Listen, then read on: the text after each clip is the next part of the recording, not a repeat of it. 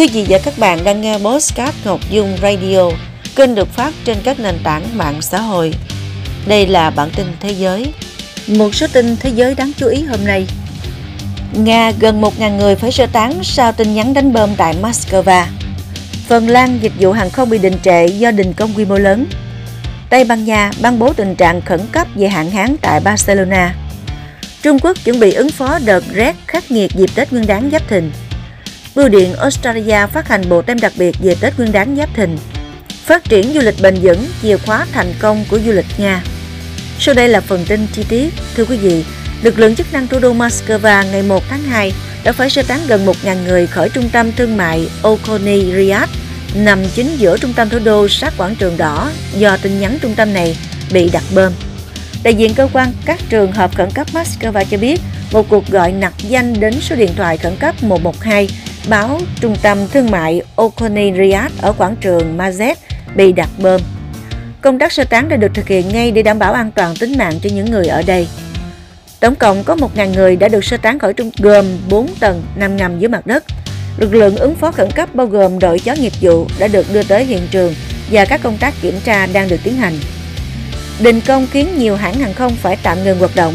Các loại hình vận tải khác gồm xe buýt, tàu điện, tàu điện ngầm cũng bị đình trệ trong ngày 2 tháng 2. Lĩnh vực vận tải hàng không ở Phần Lan bị đình trệ, trong khi các công sở tạm đóng cửa sau khi xảy ra cuộc đình công quy mô lớn ở thủ đô quốc gia Bắc Âu vào ngày 1 tháng 2. Nguyên nhân là do người lao động nước này phản đối đề xuất của chính phủ về cải cách lao động, bao gồm cắt giảm trợ cấp và phúc lợi xã hội. Theo cảnh sát, riêng trong ngày 1 tháng 2 đã có khoảng 13.000 người tham gia đình công ở thủ đô Helsinki sau lời kêu gọi của tổ chức trung ương của các nghiệp đoàn Phần Lan. Cuộc đình công kéo dài 2 ngày đã thu hút khoảng 300.000 người tham gia.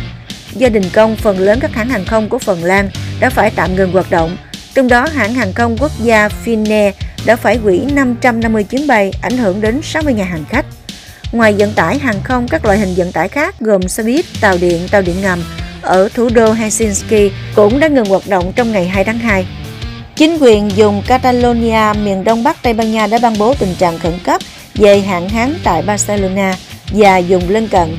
Theo đó, khu vực này sẽ phải chịu các biện pháp hạn chế nước sau 3 năm lượng mưa giảm đáng kể. Người đứng đầu dùng Catalonia, Pierre Aragon, đã ban bố tình trạng khẩn cấp trên sau khi các hộ dự trữ tại vùng này đã giảm xuống dưới 16% công suất. Đây là mực nước mà giới chức địa phương quy ước để kích hoạt các biện pháp tiết kiệm nước và điều này đồng nghĩa với việc 6 triệu người dân khu vực này chịu ảnh hưởng.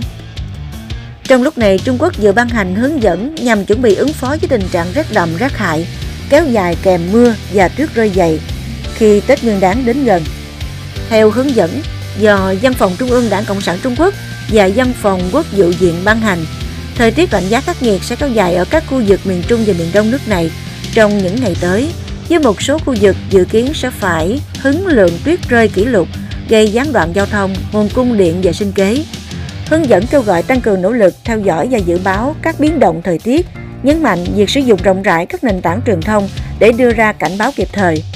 Bên cạnh đảm bảo nguồn cung cấp vật tư khẩn cấp và cứu trợ, hướng dẫn nhấn mạnh sự cần thiết phải điều phối toàn quốc, các mạng lưới giao thông, đồng thời nỗ lực nâng cao năng lực vận tải, tạo điều kiện thuận lợi cho hoạt động của ngành đường sắt và hàng không dân dụng.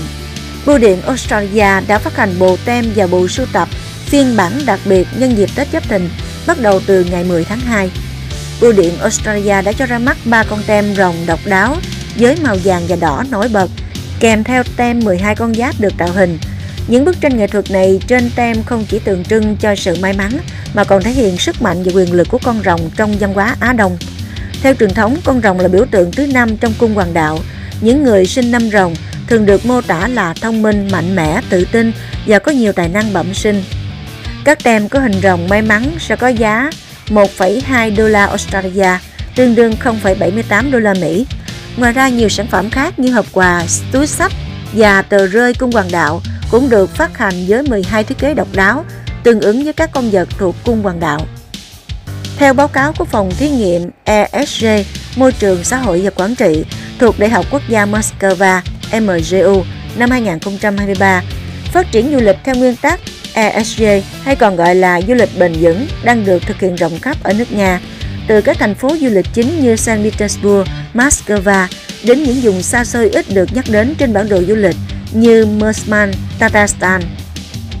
Một ngành du lịch môi trường xã hội và quản trị cần phải sử dụng tối ưu tài nguyên thiên nhiên, tôn trọng truyền thống và văn hóa địa phương, bảo vệ các giá trị văn hóa, bảo đảm lợi ích kinh tế xã hội cho tất cả các bên, bao gồm việc làm và thu nhập ổn định.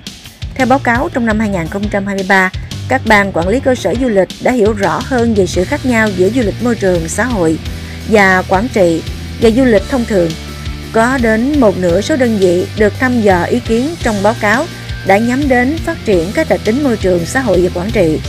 Nhiệm vụ của năm 2024 là nhân rộng tiêu chuẩn môi trường xã hội và quản trị ra toàn quốc, đến nhiều lĩnh vực chứ không chỉ riêng du lịch, và tạo điều kiện trao đổi kinh nghiệm về môi trường xã hội và quản trị giữa các vùng trên toàn nước Nga. Vừa rồi là bản tin thế giới. Cảm ơn quý vị đã quan tâm theo dõi.